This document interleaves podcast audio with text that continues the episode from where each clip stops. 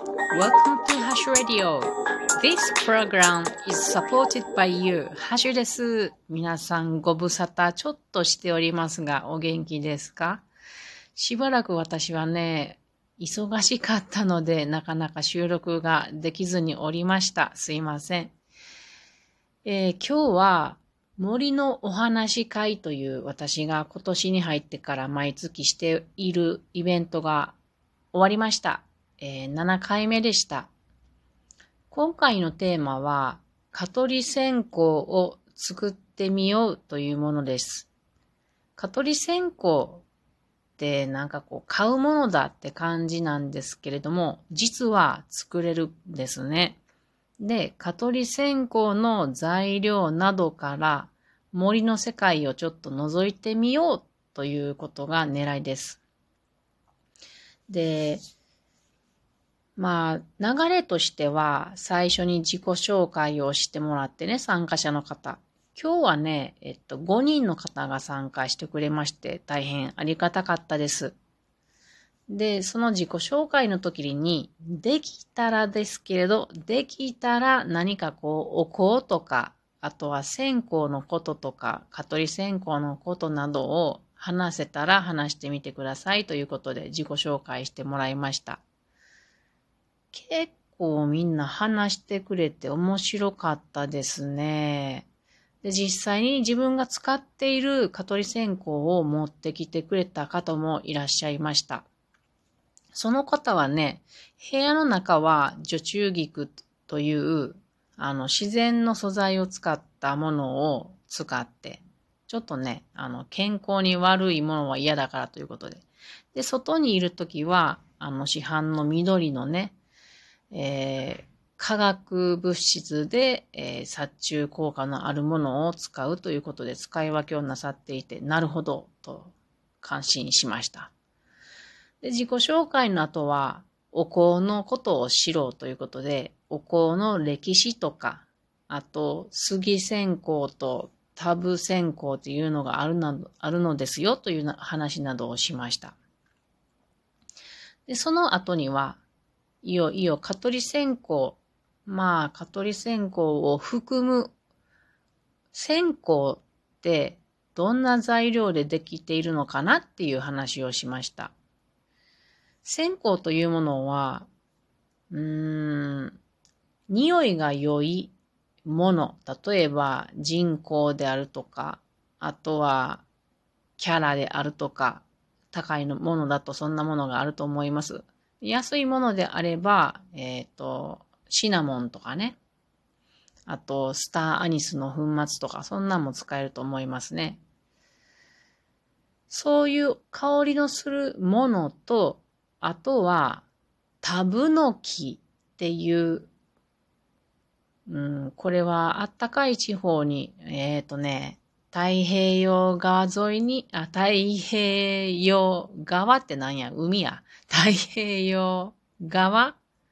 あ、その側やったか。もう頭が疲れてよく何言っとるかわかりませんが、許して。えっとね、太平洋側のあったかい、えー、まあ、九州から、あのー、まあ、愛知県とかね、あったかいとこによくタブノキは生えてるものです。これの樹皮とか、あと葉っぱを乾燥させたもの。を使って、えー、そして、ね、水で練ってお香ができるわけです。で、蚊取り線香の場合は、ここに、えー、虫を殺すものが必要なんですね。で、この虫を殺すものが、えー、白花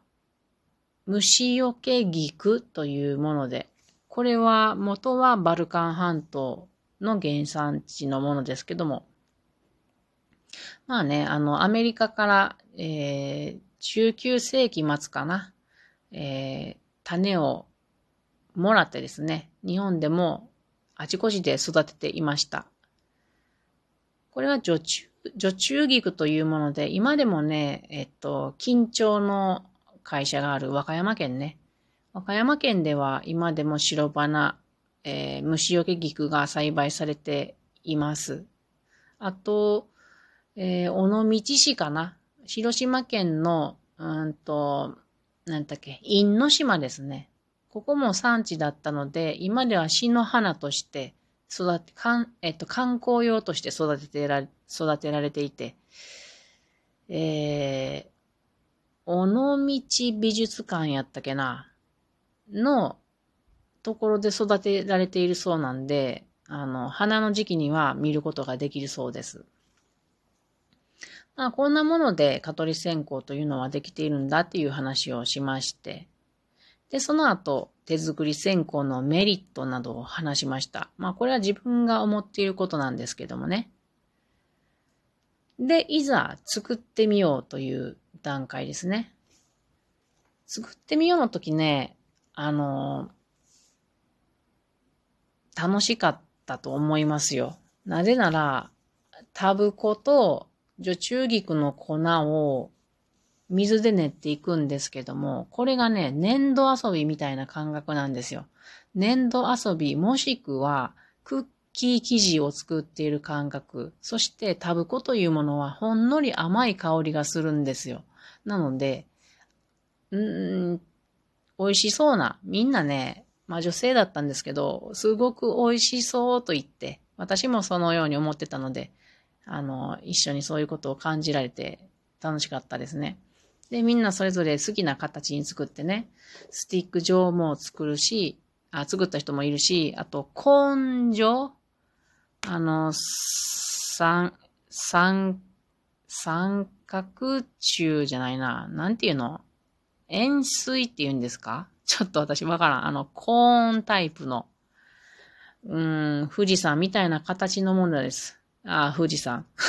それを作っている人がたくさんありました。あと私が持っていったリスとか、あと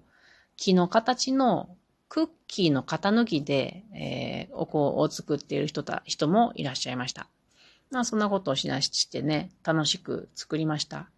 で、中にはね、自分でこういうアロマ、アロマオイルを入れたいと思って持ってきてくれている人もいたので、その人は、えー、そのアロマオイル、これは小脳といって、クスノキから取れるものですけども、これを入れたものを作ったり、あと私は香り付けとしてシナモンを持っていったので、このシナモンを使ってみた人もいっぱいいました。で、やはりね、シナモンを作るとさらに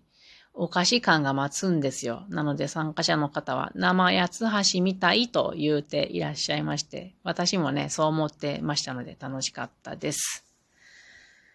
で、その後に、実際には、えー、みんなが作れた後にですね、実際に火をつけたらどんなんなんだろうかっていうのを見た方がいいと思うので、私がすでに自分だけ作っておいたサンプル、これに火をつけて、外に出てね、建物の外に出て、で、ちょっといい感じなんですよ。夜がちょっとね、もわっと暑くって、夏っぽいけどそんなに暑くない。で、いい感じでこうベンチとかがあってね、間接照明で、で、周りはカツラの木の並木です。ここでみんなで私の線香に火をつけてみて、どのような香りがするのか、どのように煙が立つのかを感じてもらって、そこはちょっとね、ぼやっとして素敵なほんのひとときを過ごすことができたと私は思っています。で、部屋に戻ってきて、えー、片付けなどして、あと情報交換などして、まあ私の情報を一方的にお話しした感じでしたが、で、終了となりました。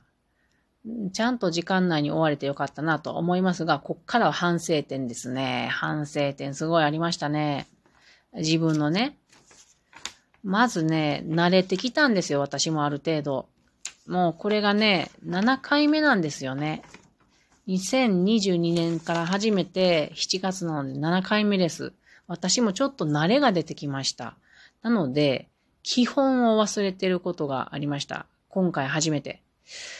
えっと、毎回この森のお話会のノートに記録などをつけてるんですけども、このノートを持ってくのを忘れた。それから、森林インストラクターとしてお話をするので、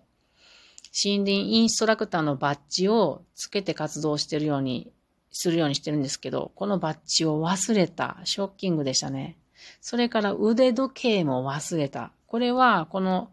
えー、お話し会のノートを振り返らなかったから起こったことなので、今度からちゃんと見たいと思います。それから毎回のことですけど、話したい内容を詰め込みすぎた。これいっつも反省やけど、治らへんね。うーん。今日なんてね、みんなが作ってもらっている間にも、ちょっとした豆知識を話していたので、やっぱり創作の時間の間っていうのは贅沢な時間ですよね。普段できないことだと思うので、なかなか。なのでそこに没頭してもらった方が良かったなぁと後になって大反省しましたね。ちょっと時間が今日足りなかったものがあったんですけどもね。今度から創作時間には喋らないでおこうと思います。で、回の最後に今日の感想とか作ってどうだったかなっていう感想などを話してもらうべきだったのに、ここまで頭が回ってなくって、この、あの、感想コーナーを作らなかったことが大反省だなと、本当に。あかんね。なんかこう、みんなで作るおもりのお話し会なのに、私がこう、話しちゃうお話し会になってしまって悪い。そこら、そこはすごく悪かったなと反省しております。で、一ついいなと私個人的には思ったのは、やはり私はこの森の話会というのは環境問題から入り込んでいるので、今回農薬による被害のことに触れたり、あと人工林の有効活用ができたらいいよねっていうことを、この杉線香のところから入れたり、えー、言及できたことは良かったなと思います。以上、森のお話会の反省でした。それではまたね。